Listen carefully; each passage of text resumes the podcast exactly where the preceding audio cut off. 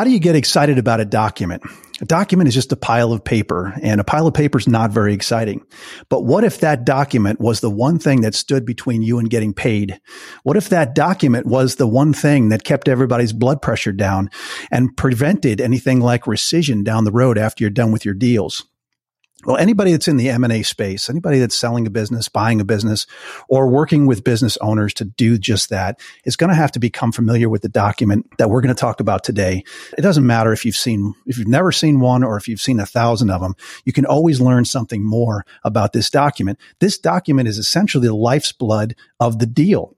And so today we're going to talk about the purchase agreement and we're not going to just talk about it randomly. We're going to bring in an actual subject matter expert. We're going to bring in an attorney that has lots of experience in working with purchase agreements. We're going to learn some things about the anatomy of the purchase agreement and about how they can be used, when they should be used, what your deal team should look like, all those kinds of things. We're going to talk about that today. So stay tuned and let's get right into the anatomy of a purchase agreement. Welcome to the M&A Source podcast, a podcast brought to you by M&A Source, a nonprofit professional organization that provides training and education for small to mid-sized business mergers and acquisitions intermediaries. In each episode of the podcast, we will interview leaders in the M&A world to discuss education opportunities provided by M&A Source, trends in M&A markets, and useful insights provided by the experts that use them. Thank you for joining us. Okay, and today we have with us Matt Bowles. Matt is an attorney with Hogan Lovells, and he advises multinational companies on mergers, acquisitions, and general corporate matters.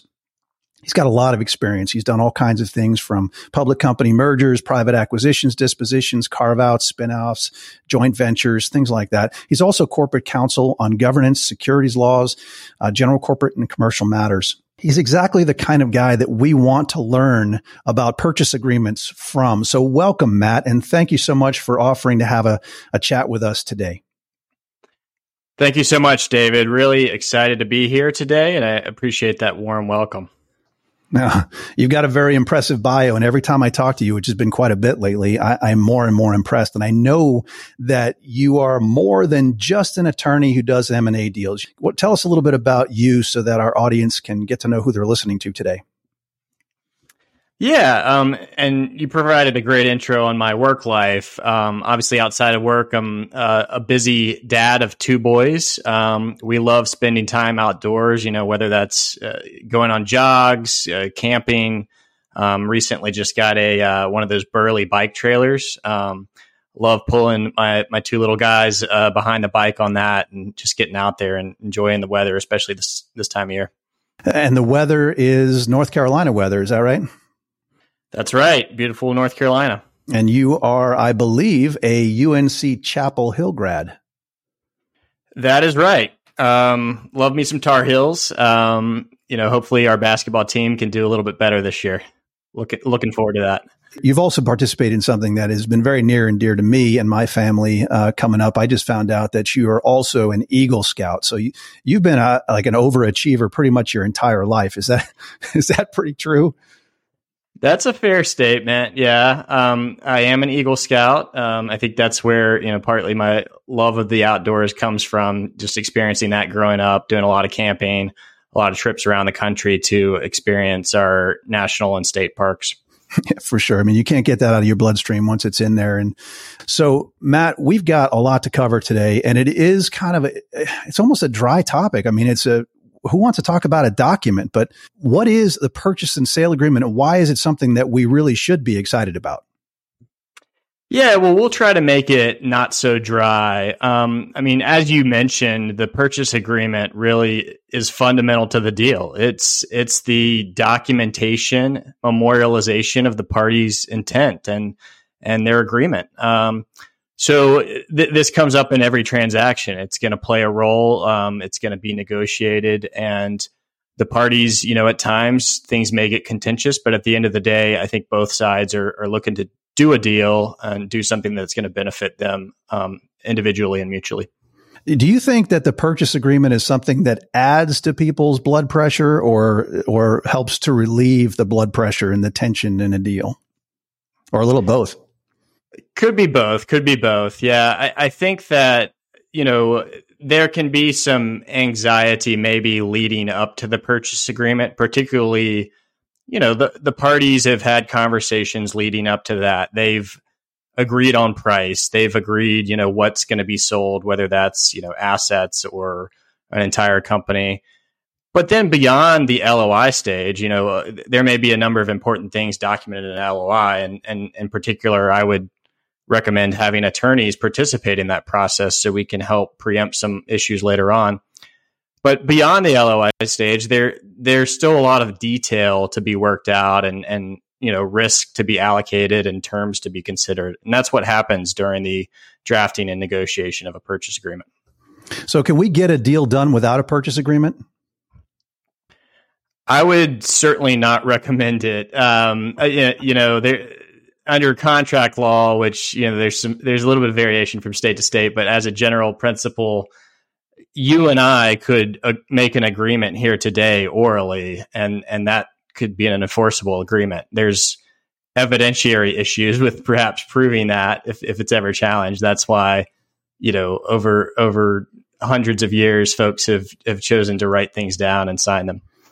Yeah, so doing our own purchase agreement or trying to close a deal without a purchase agreement not a not a recommended course of action. You're- I would not recommend that. You know, don't don't if if you're looking to do a deal or you're advising someone, you know, I understand the audience is you know has a lot of sophisticated intermediaries and then others that maybe be newer to this, you know, don't just pull a form off off the internet. Um, don't just borrow your friend's form. You really should engage an experienced lawyer, in particular someone who does M&A.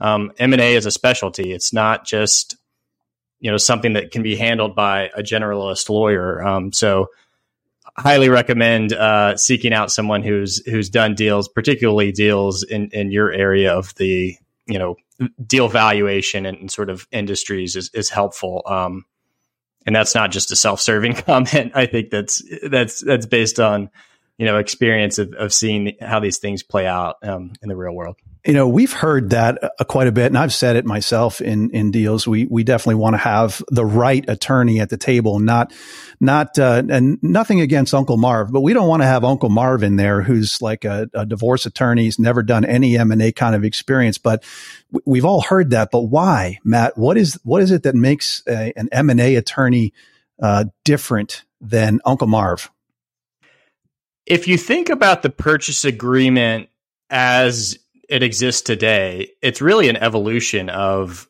you know, hundreds, thousands, millions of negotiations over time, right? Uh, the development of contract law and customs and and you know ways of dealing with um, negotiated items and and risk allocation. So there's a lot of knowledge and precedent there, and and having someone that understands those specific terms and and you know we'll walk through those when we get into the anatomy is is highly important to make sure you whether you're on the buy side or the sell side are protecting your client or your own self-interest if you're the if you're the person that's buying or selling Actually, you know, I kind of I would expand on that and say it's protecting our interest as intermediaries as well to make sure that the deal goes smoothly, that everything is clear. I get the sense that having a good purchase agreement is something that's good for us as well as for the buyer and the seller. Would you agree? Yeah, absolutely. I mean, intermediaries, you guys have a compensation structure that's based on, you know, you know, it's it's fee and commission based. It's, you know, is the deal going to sign and close? And and that financial incentive is there for a reason, right? You know, to to align interest and and get the deal across the line. Um, so having an attorney as a core member of the team, a, a talented attorney, um, is is highly uh, important for for really everyone, including the intermediaries. And for the deal to stay closed. Now, if you want to have intermediaries and attorneys working together, how do you see that relationship unfolding? What what kind of relationship do you have with a with a good intermediary? Yeah, so intermediaries and attorneys should be core core members of the t- same team. You know, everybody's everybody's on the same team, working together. Now, there's going to be specific areas that fall within the the legal purview, and the attorney you know takes ownership of those and providing legal advice, negotiating, drafting agreements, etc. And then there's things that are more you know, aligned with what what intermediaries, bankers, and brokers do. You know, fi- financial terms, advising the client on business issues. Um, you know, th- sometimes there's overlap between those two, but everybody should be working together. Um, so I think it's important for folks in the audience to you know establish good relationships with attorneys and and really folks that hopefully they can continue to work through with throughout their careers. So we've got a good team set up. We have the attorney at the table. We've got the intermediary at the table. I, I, I'll just throw out there that I, I, think the intermediary is usually the first contact with the seller. And there's usually a bit of relationship building that will happen before we ever get into the point where we have to start talking about the deal points and the, you know, with a buyer sitting across from us at the table. But uh, I would suggest that the intermediary also brings a great deal of soft value to the table. So we're not just an extra body in the room there are it, we're a good conduit to the client that we've been working with and we've built a trust relationship with. I think it, you know, every deal is different. Obviously, there's there's going to be different relationships in there, but I can tell you that as in my practice, uh, we make it a point to, you know, I would say set expectations early on so that when we get into the uh, difficult discussions around the purchase and sale agreement, everybody knows that it could get a little tense. And, you know, when things do get a little tense, I might be the guy that might be able to have an offline conversation with that seller and uh, kind of read the psychology of the deal a little bit and help to inform all the other parties at the table. What do you think about that?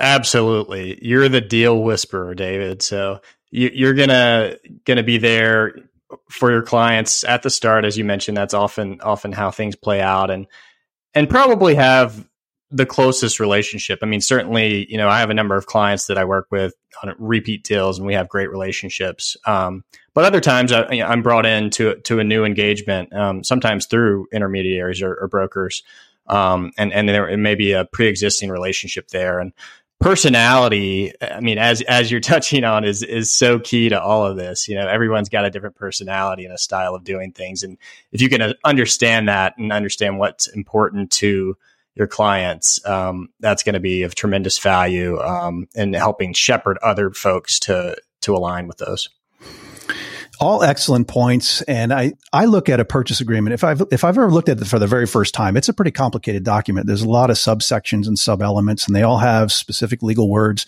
Now, our audience listening to this right now is everybody from the, you know, the, the basic, the very first person ever walk into an M&A deal all the way up to those who have done, you know, hundreds of millions of dollars worth of uh, M&A transactions in the past. And so as we kind of break down the various sub elements of the purchase agreement, I wonder if you can help us understand it, one, from a basic definition perspective, and then maybe one or two of the more advanced kind of tips or tricks or elements that are relative to each of the components, or I guess, what are we calling this? The anatomy, the, the various body parts of this document. so why don't we get started and take a look at? Yeah, we've got a great metaphor going with the anatomy, so we'll we'll run with that.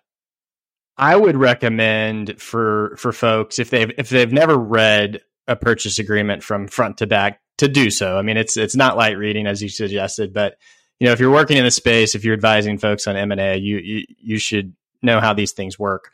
Um, so, in keeping with our theme of anatomy, um, let's just start. And and this, I should say, most purchase agreements follow a, a very standard layout. even even for deals that are structured differently, you know, you could have a merger transaction, two companies coming together you could have a uh, what we call a stock purchase or equity purchase, um, where you're buying the equity of a company and then we'll own that company. Or you can have an asset purchase where, um, you know, obviously you're purchasing individual assets and not a legal entity.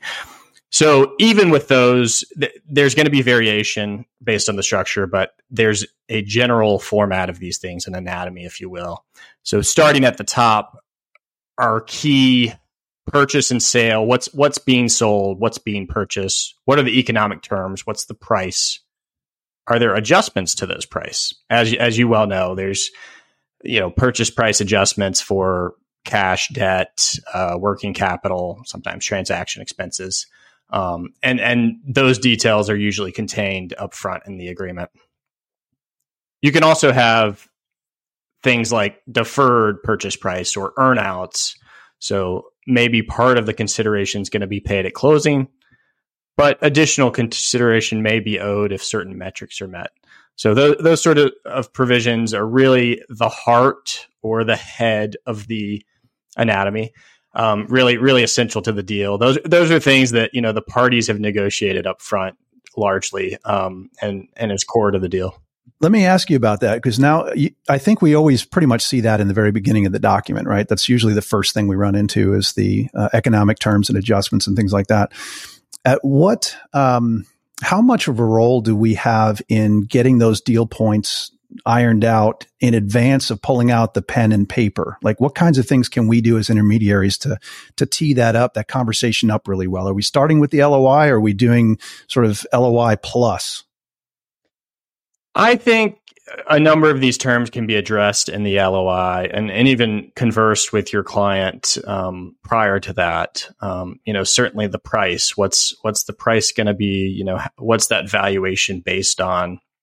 Are there certain assumptions that go go along with that? If you're if you're negotiating the LOI and you still have quite a bit of diligence to do, you know, you want to to qualify if you're if you're the buyer that your your diligence is is your pricing is subject to that. Um, details around you know working capital procedures associated with that i think it's it's less common to go into a whole lot of detail in that the LOI partly because you want to get the LOI signed and agreed so so that everyone's moving in one direction and you've got some assurance and you know sometimes an exclusive rela- relationship to to get to the purchase agreement that said, you you know there may be parts that are important, such as what's the methodology of how working capital is going to be determined that m- may want to be discussed, if not at the LOI stage, then very very soon after that. Um, certainly, if you're considering something like an earnout, you know whether that's something proposed by the buyer or the seller, you know that's often a concept proposed to help bridge valuation gaps. Um, that ought to be discussed upfront because that's a crucial economic term. Yeah, Ryan Hurst was out talking with us in the last episode from RKL Business Consulting Services, and and one of the suggest we we had, we went into depth on working capital. That's an episode you want to go back and listen to if you got questions about it. But and I'm not talking to you, Matt. I'm talking to our listener here. He also suggested having sort of a pre-crafted model which shows what the methodology might be for for calculating working capital. Would you like to see that model before you really start putting pen to paper on the on the purchase agreement. And, and, Ryan did provide a great overview on that topic. I, I enjoyed that episode. Um, I think that that can be addressed. You know, it, it, could be addressed at a number of stages. I, I, I, agree with Ryan that it's better not to punt that to the very end of of the deal. You, you don't want to be negotiating a, a, key economic issue after everything else is settled. Um, so I, I, like to see that. You know, m- maybe touched on in the LOI, and then certainly running on a parallel track with the purchase agreement. Depending on who's drafting the purchase agreement, you may even have those considerations and accounting principles and methodologies thought about and, and you know take a position on those on on on your side before you even share the purchase agreement with the other side. Good point. All right. Anything else we have to talk about with the first section, purchase sale economic terms and adjustments? So that's the basic overview. I mean, I'm sure there there could be examples, and maybe we get into those. But yeah, we would next come to representations and warranties. So that often comes next in in the layout of an agreement. And let's think of those as the bones in our anatomy. Um, you know, often these are the backbone or the structure um, that's that's supporting the what is being sold. So, you know, sellers are making representations and warranties as to their ability and authority to enter into the transaction. You know, if you're selling a company, the capitalization table of the uh, of the company. If you're, you know, if you're selling assets, what are the conditions? Are these assets, you know, free and clear of all liens? Representations are statements or promises about, um, you know, about things in, in the deal. Um, and, and, then you have differences there. You know, some are more fundamental than others, and uh, that gets into how they're treated in terms of the parties' recourse against each other, um, which we can touch on in a moment. So we have this thing called reps and warranties, which is what you just described, which also kind of brings in this other term we hear a lot. It's a RWI, reps and warranties insurance. The RWI, reps and warranties insurance, really comes into play in the in the recourse element, and and maybe we we go ahead and touch on that um, since since the relationship's there. But um, so if you think of about a traditional ag- agreement that does not have reps and warranties insurance, it's usually one or both of the parties providing indemnification to the other. Indemnification if their representations and warranties are breached or if their covenants are breached they agree to indemnify the other party for damages that that party may suffer from that. Um, and there's a whole lot of detail that goes along with that. Um, you know, in a traditional indemnity where you're not dealing with RWI, there's baskets, caps, um, you know, different negotiated elements on survival of the representations and warranties. Um, but I, I, like to think of the indemnification recourse section as as the white blood cells, right? Like this is this comes into play after closing, but if there's disputes, um, you know, they're, they're sort of like going after the, the disease, if you will. Um, you mentioned a, a, couple of legal terms in there. I want to make sure that we're catching them. So you, yep. you, you mentioned baskets and caps. What do you mean by that? Yeah. So a basket is a not so fancy word for a deductible or basically a threshold of damage that the indemnified party, the one that's seeking recourse against the other party, must demonstrate before it can actually recover against the the indemnifying party. So if if you have a seller who's made representations warranties to a buyer, the buyer suffered some kind of damage. Let's say it's you know a 10, $10 million deal, um, you may have a deductible in there of, you know, a few hundred thousand or, or maybe less, um, that the buyer must demonstrate first before they can make a claim. And there's, and there's differences there. There's this, what we call a tipping basket or non-tipping basket. And, you know, in, in the case of the tipping, if, if the buyer demonstrates that its damages exceed the basket, then it can recover the full amount. It's just getting over that hurdle. Um, caps, of course, are the other end of the spectrum, so it's it's limiting the indemnifying party's obligation. So, in our discussion about the seller and the buyer, the seller's indemnifying the buyer, so the seller's liability will be capped at a certain dollar amount. So the basket is kind of like a deductible, right? Exactly. absorb exactly. before we go into the uh, insurance piece, and then the cap is as, is the maximum that we can we can recover based on that uh, insurance. Absolutely. And RWI, I mean, it's its own topic. I mean, frankly, we could have an entire podcast on that. Um, but it's, I would say it is very common in today's market to, for that to be introduced in deals, uh, uh you know, over a certain dollar amount. It has become very popular with both you know private equity buyers and and now more and more with strategic buyers wanting to um, or I should say sellers, um, wanting to limit the recourse that the buyer has against them. Um, I would say, you know, PE was was sort of the pioneer in, in getting this to, to come forward because, you know, that they're if if they're on the sell side, they want to limit their their post closing obligations and be able to, you know, have the fund exit that business entirely as they so often are the pioneers in our in our industry with the experimentation going on. Absolutely.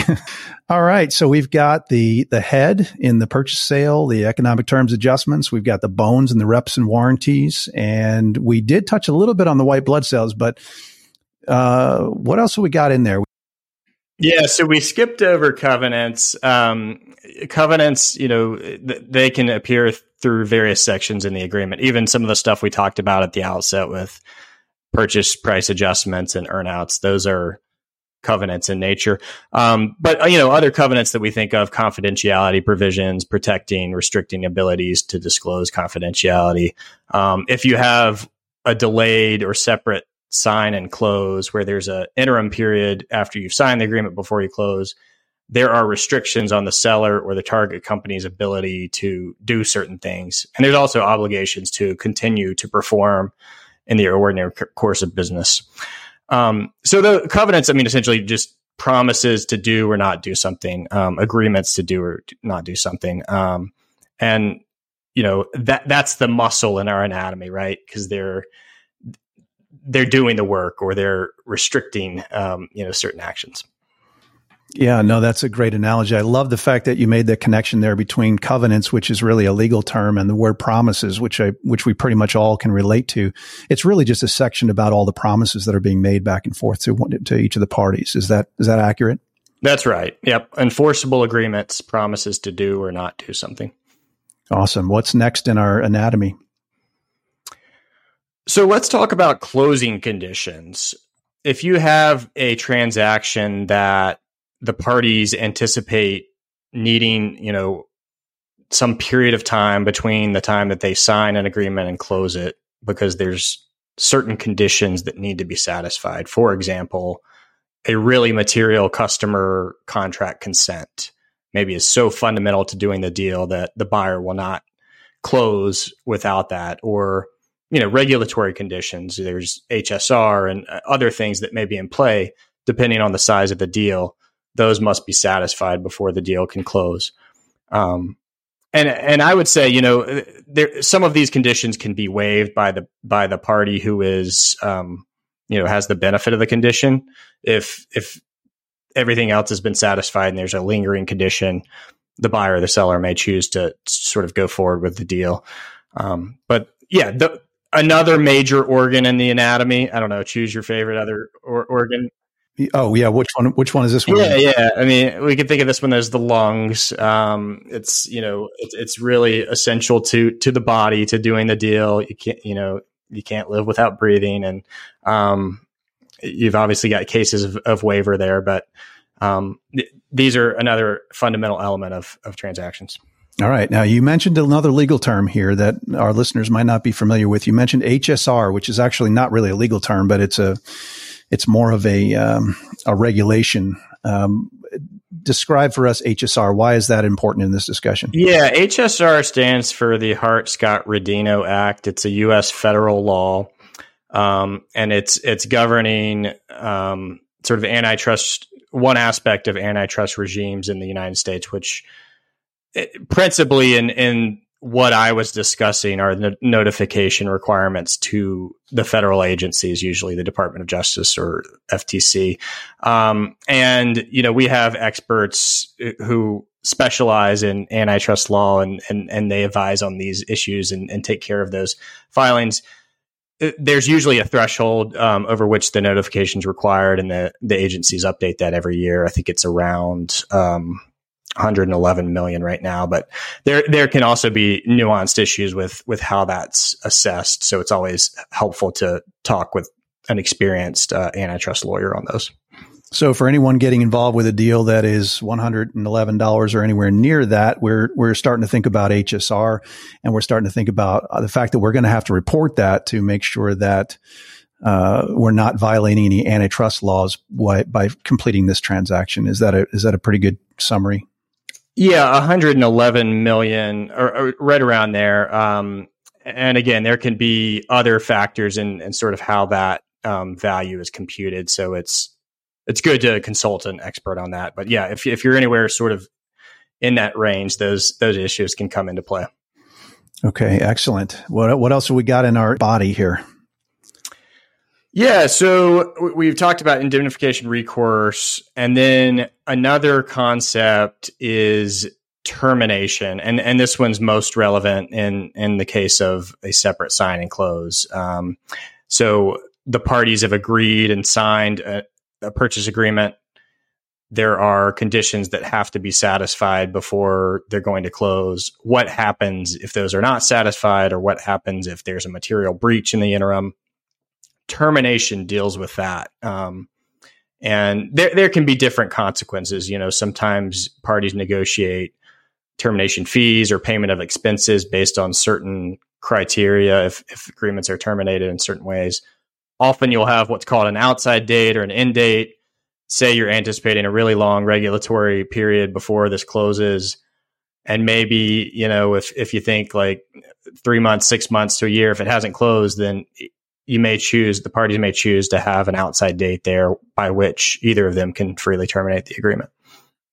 And so we have this beast that we're calling sign and close, or we're talking about um, multiple closings uh, type of thing where you're signing documents on one day and then you're actually not completing the transaction down the road. So, what are your thoughts about getting everybody paid before the, uh, the transaction is complete? Wouldn't that be nice? Um, you know, certainly intermediaries. I think you guys are used to to having that um, come at the closing, and again, I think that incentive structure aligns with um, with motivating uh, efforts to move towards that.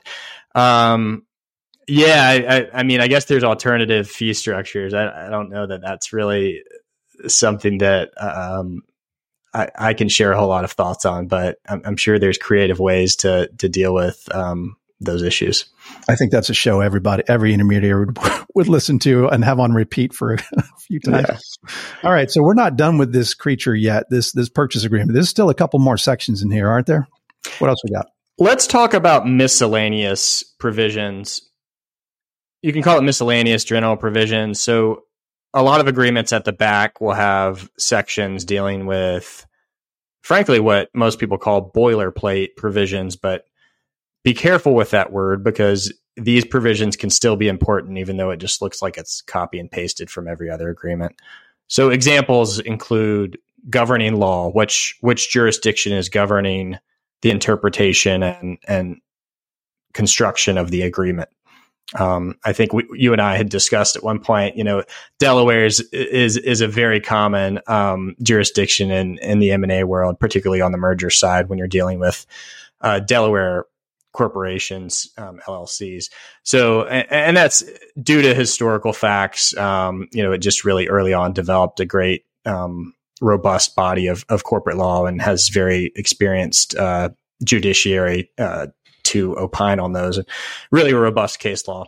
Um, others could be, you know, you, the parties may choose to go to arbitration and if there's a dispute instead of going to courts some parties prefer that. Um, you could probably have a whole conversation on which is better. Um, and then you know things things as mundane as like notice sections, like how are the parties going to c- communicate uh, specific notices and things required under the agreement. Um, you know, is the email provider pro- provided there. Um, so it's always important to have, frankly, to have your lawyers look look at those and um, a, a, number of provisions.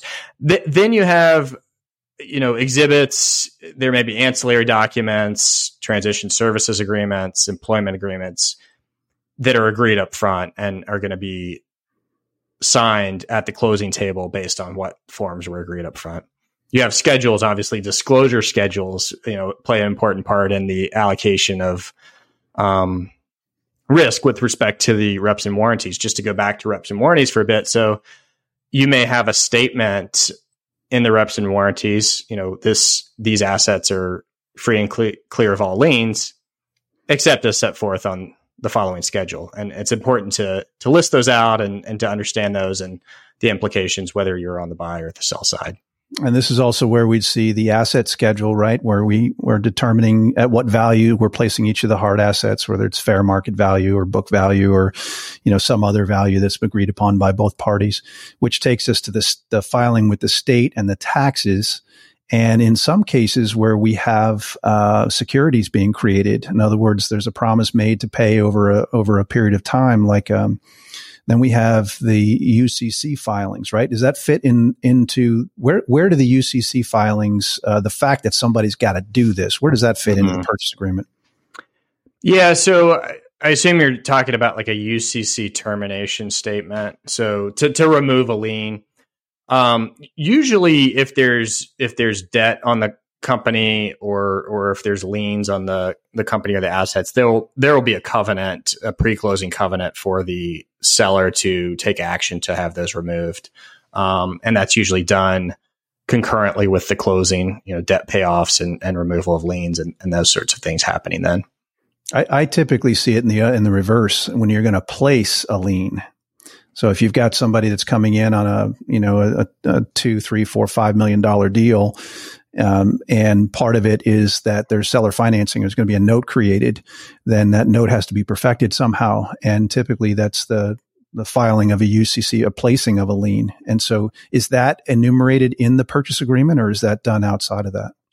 Yeah, absolutely. If you have something like seller financing or a debt instrument that's secured, you would want to have provisions in the agreements that deal with um, the ability to perfect that security interest. And you're right, the UCC filing filings are exactly how you do that in the United States. All right. So, did we cover the entire anatomy of the purchase agreement? Have we got the definitions and everything? Are we missing anything? That's our framework. I mean, there's certainly nuance with every deal, but you know, these are the basic provisions, and there's a lot of potential complexity with them, and and various items we could discuss within each. Okay. Well, Matt, you and I talked about what our homework is for the segment two here going into it. And for our listener, I want you to think about, you know, we covered a lot of the sort of the mundane, the, the definitions and things like that. I had fun with Matt, just kind of uncovering that. But in the next segment that when we come back, we're going to talk more about uh, not just the anatomy. We're actually going to get into some use cases and we're going to talk about um, how this uh, actually plays out in the real world. So if you want to, you know, hear some stories, some C stories about purchase agreements, then stay tuned. I think this is a great time to take a break. Uh, we'll be gone for about a minute and a half. And when we come back, Matt and I are going to talk more about the anatomy of a purchase and sale agreement. This episode is brought to you by M&A Source. Formed in 1991 as a specialty section of the International Association of Business Intermediaries, our mission is in supporting and developing the highest standards of professionalism among our members. Our members enjoy two annual conferences, credentialing as mergers and acquisition professionals, best practices, networking, and deal sourcing for the lower middle market. We also bring you these podcasts for free, and behind our membership paywall, in depth educational webinars brought to you by subject matter experts from around the world. As a member, you can take advantage of free and discounted services used by M&A professionals every day. These discounts and benefits can easily cover the price of your membership. We bring you virtual data rooms, research databases, E&O insurance, digital marketing services, valuation software, marketing and deal support, and more. You use these things in your practice anyway, so why not save some money? Becoming a professional member of the M&A Source or the International Business Brokers Association is easy. Just start with our website. It's linked for you in our show notes and have a look around. 10 minutes from now, you can be a member and taking advantage of all the benefits that membership gives you. I hope to personally see you at our spring or fall conference or earlier. If you'd like to contribute to our show, to our newsletter, or just leave a comment, the links are just one click away. They're in your show notes, so just scroll up and find the one that you like. Add your voice and perspective because your voice matters. Thank you for being a listener of our show. Now, let's get back to our discussion.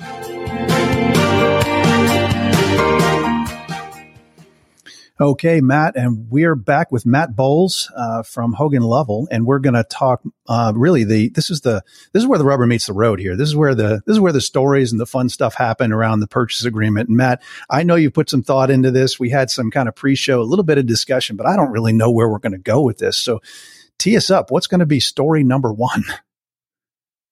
Yeah. So, you know, just to give you some examples of how purchase agreements play out in the real world and, and what their benefit is, um, let's start by talking about a case I had a number of years ago. Um, I would say I was a, a mid level attorney. Um, you know, I had done a number of deals, but, um, you know, this was the first one that I was really uh, heavily involved in negotiating. So I was representing a seller, a large strategic company, um, you know, multinational corporation, and it was pursuing a carve out of a business that, uh, you know, it wanted to a non core business that it wanted to exit.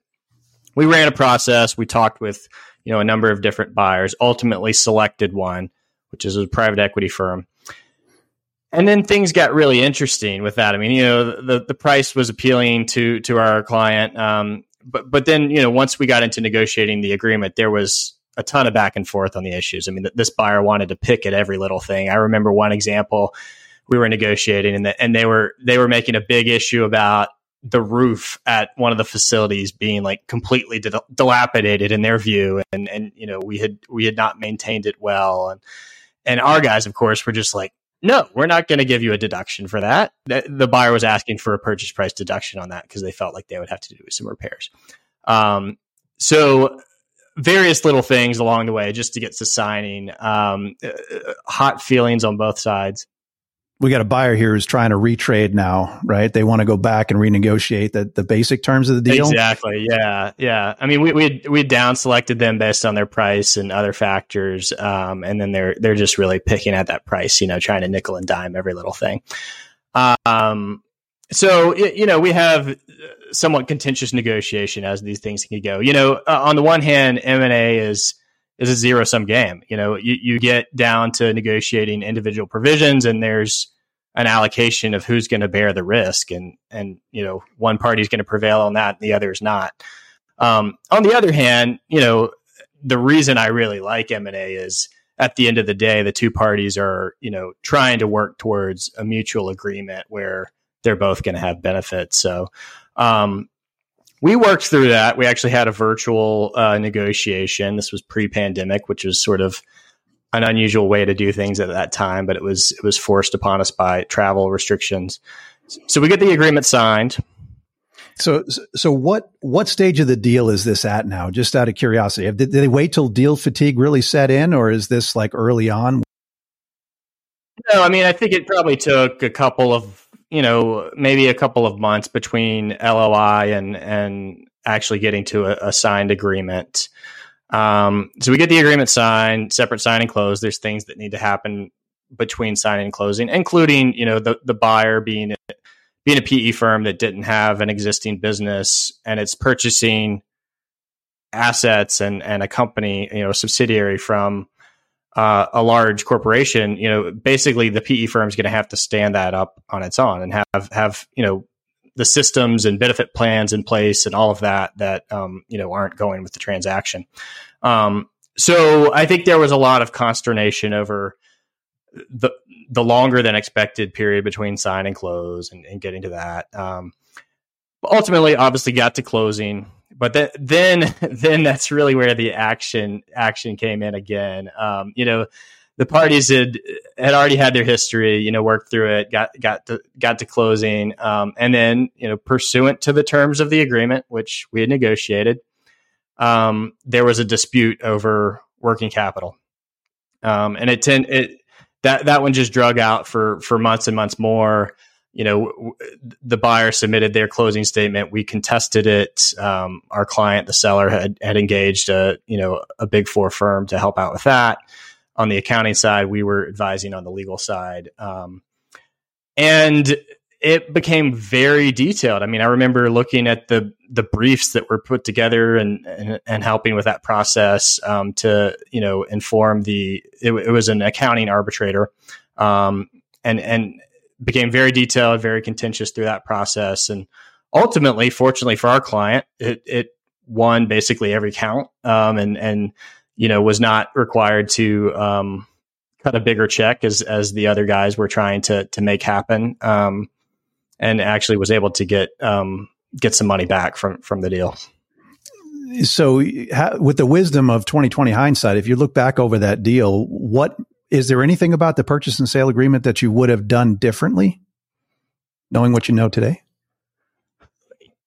Not specifically. I mean, I know that a lot of work, because because the example I just talked about, the, where things came to a head were were over the working capital. A lot of work went into you know refining the accounting principles and trying to understand working capital. This is manufacturing business has a lot of inventory, a lot of WIP. We knew, uh, you know, from the outset that th- that working capital piece was was a big component of the overall value of the deal. So we we knew there were some risks there. Um, I think we had some tried and true uh, provisions in our agreement over over working capital that helped us um, in the actual dispute process a lot.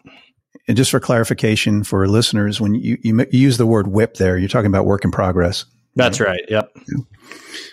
Okay.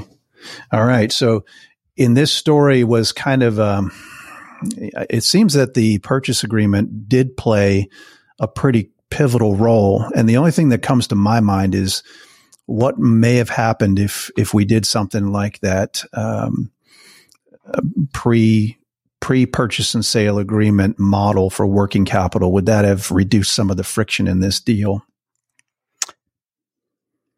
there was some of that work done. I mean, we, you know, we had discussions with the buyer over, you know, different principles for for how things were going to be treated um, in the working capital process. I think it was challenging when you when you've developed a a target net working capital, um, and the parties have agreed on that, and then that that's you know in in the purchase agreement at signing, and then you have a few months before a transaction closes inevitably you may have swings there, and um, in, in this case, you know, potentially big swings um, at play. Did you have intermediaries working on your team as part of this deal? So our client, you know, had a pretty sophisticated corporate development um, group, and I, I, think they had some advisors. Definitely brought in the accounting advisors along the way. Um, and on the other side, the the uh, buyer, you know, they had some of their own intermediary advisors. Okay, interesting story. Uh, I know you've got uh, probably one or two more that have that you've that you've put some thought into. Um, looking back, what questions do you think? Uh, on the first example that you just gave, what questions do you think we might ask ourselves when we start in a, a negotiation based on the lessons that you learned from that first use case?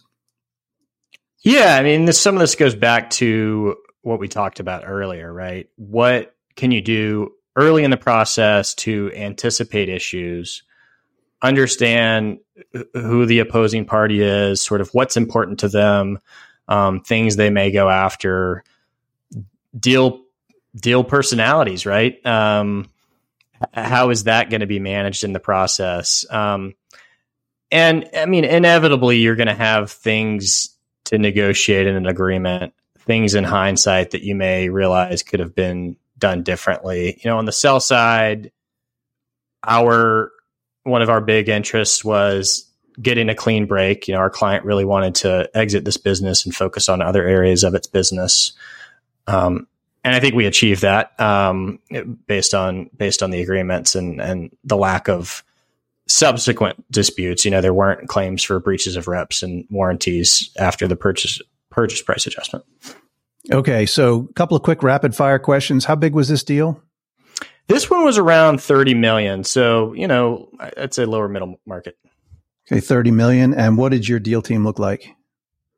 Yeah, deal team consisted of Hogan Lovells representing the seller, uh, an, another accounting firm representing um, our client, um, and again, their corporate development department was was instrumental in, in running the deal. And what was the timeline? How much time did it take for you to work all through through all this? Great question. I mean, from very start, again, we were on the sell side. It's complicated carve out. So we were probably having early discussions with them before they even went to market. Um, oh, and I should say, yeah, there, there was a, you know, they, they did market. So there, there definitely was an investment bank involved. Um, and so we, we went to market. Um, I'd say, you know, that process probably took a couple of months or I'd say maybe two or so months before that, getting prepared, getting the data rooms ready, negotiating NDAs with with parties. You know, that was that was another big part of the process. We didn't even t- touch on that, David, but that can, you know, that's something you should you should build in, especially you know when you're div- dealing with more sophisticated parties. They may they may pick at NDAs uh, more than than other people's. You know, some some people are just let me get beyond the teaser, let me see the CIM, um, and are willing to sign things, but others you know, w- want to haggle a little bit on the NDA. Um, so all told, you know, I would say probably a year, including the post closing um, dispute. And all goals were satisfied, both sides of the table. I can't see. Well, I can't speak for the buyer aside from I believe they may have already exited this business. And I think they did quite well. So um, you know, I, am sure everyone's happy in their own ways. You they, they, maybe had some hard feelings along the way, but um, imagine everyone's happy at this point.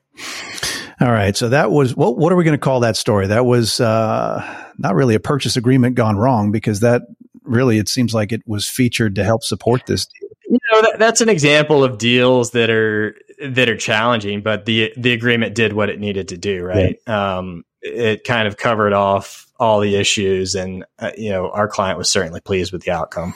So, how important do you think it is for anybody in this business to not only get familiar with purchase agreements, but you know, spend some time like we're doing here and just kind of keep revisiting and expanding our knowledge about that particular document? Great question. Certainly, as a lawyer, continual knowledge learning is is, is fundamental to our, our profession, and you, get that both through experience, but but reading and and you know digesting um, developments in the law as as they go. I think that's equally important for for intermediaries. You know, um, the marketplace for deals evolves over time, um, and and deal terms may change. To go back to our discussion of RWI, you know, 20 plus years ago, that wasn't really a thing. Now it's a big thing in a lot of deals. Um, and that's really changed how agreements are negotiated. Um, you know, the diligence process, it, uh, you know, you're bringing in the insurer as an additional outside party to do diligence and underwrite the transaction on the diligence done by the buyer. Um, so staying attuned to those sorts of developments, um, there, there's always creative solutions that lawyers and bankers, brokers, intermediaries are coming up with to help their clients get deals done, right? Um, and that's that's fun to see. I mean, you know, w- when you've done this for ten or more years, you you get to see you do a lot of different deals. You get to see a lot of ways to to solve problems and ultimately help your client. Is there any other stories you'd like to share with us today? Yeah, I can give you another example of maybe where, um, you know, unfortunately, the deal didn't work out. All right, let's, um, let's hear we, let's hear that one. That's that's always interesting too. Broken deals are some of the best educators. I mean, you you learn more from a broken deal than you ever do from one that wins. They really are. Um, you, you, do learn a lot from them, and and you see where provisions are are tested again.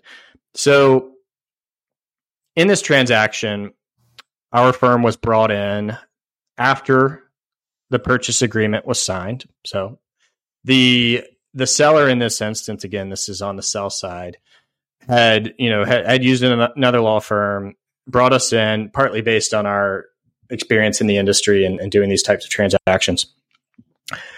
But they needed someone to renegotiate the agreement because they were having challenges with the buyer. The buyer you know, it was a it was a highly mm, financed transaction. The buyer was was struggling to come up with funds, and our, our client really wanted to to go through with the deal. Um, and so we we took multiple efforts to try to amend the agreement. You know, negotiate with the the buyer. What what terms can we accommodate here? Is, is there a solution we can get to um, so that this deal can close? Um, ultimately through through a lot of work on that it just didn't work out. Both sides sort of geared up for litigation um, because because the agreement was already signed. So as the seller we you know we had contractual rights to go go after the buyer if you know the closing conditions were satisfied. And uh, you know after pursuing that the parties ultimately decided to settle and just just terminate the the transaction. Oh so it, did, it didn't go to court. You just settled. That's probably the majority of these um, these types of yeah there were some preliminary you know litigation matters but ultimately ultimately so so was the purchase agreement basically the centerpiece of those discussions in the back and forth?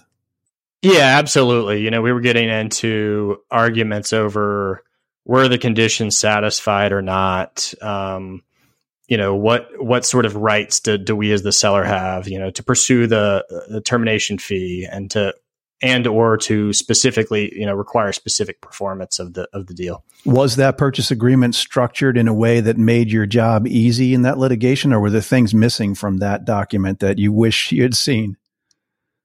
Well it's interesting because we were we were in the position of because we we never ultimately got the amendment signed right? Like we tried we tried that route. Um so we were we were working in the confines of a previously negotiated and executed agreement. I mean, I think there were things about that agreement that followed this the standard practice, and then there were other things that you know we maybe would have done differently if we were involved in the first place. Hmm.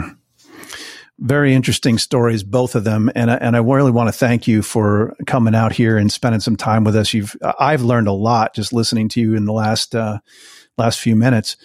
Um, for the rest of our listeners, we have a code of ethics in uh, anybody that's a member of Mergers uh, M&A Source has a follows a code of ethics, and I've heard at least three of them that we touched on here. The first one's Article One, which talks about our endeavor to comply with all laws in all jurisdictions that we practice, and obviously bringing an attorney to the table and making sure that your documents are done right is a is a is a definite uh, way to to make sure that you are doing that.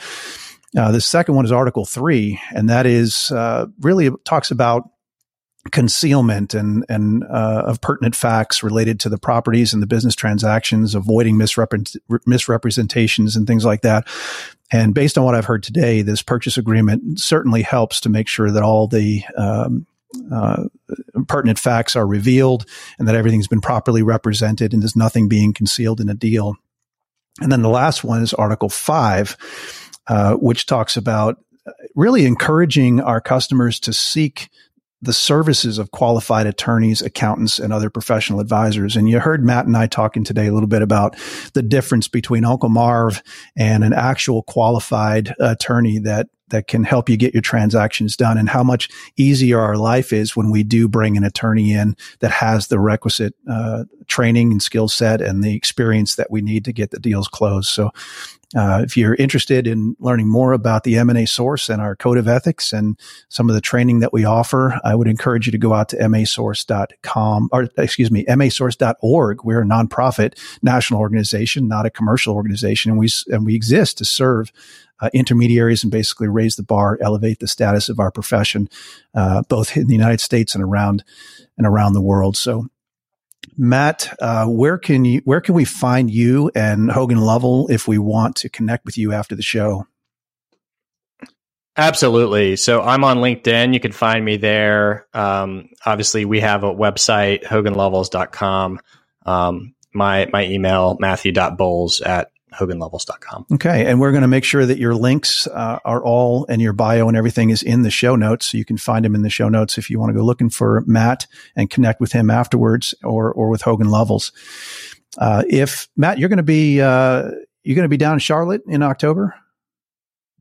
Yeah, I'm planning to go to the conference, and I, I heard you're going to be there too. So looking forward to to meeting up and um, you know continuing to to meet others at M and A Source. Yeah, I will definitely be there. We're talking about October 15th through the 18th in Charlotte, North Carolina. And if you're interested in registering for that, again, masource.org is your source. Go out and click on it, find the events button and click the register. And we'd be happy to uh, meet you in person down in Charlotte. Matt and I will both be there. And uh, if you have any questions or you want to talk about Hogan Lovells and all the great services that they provide, I'm sure Matt will be more than happy to talk with you.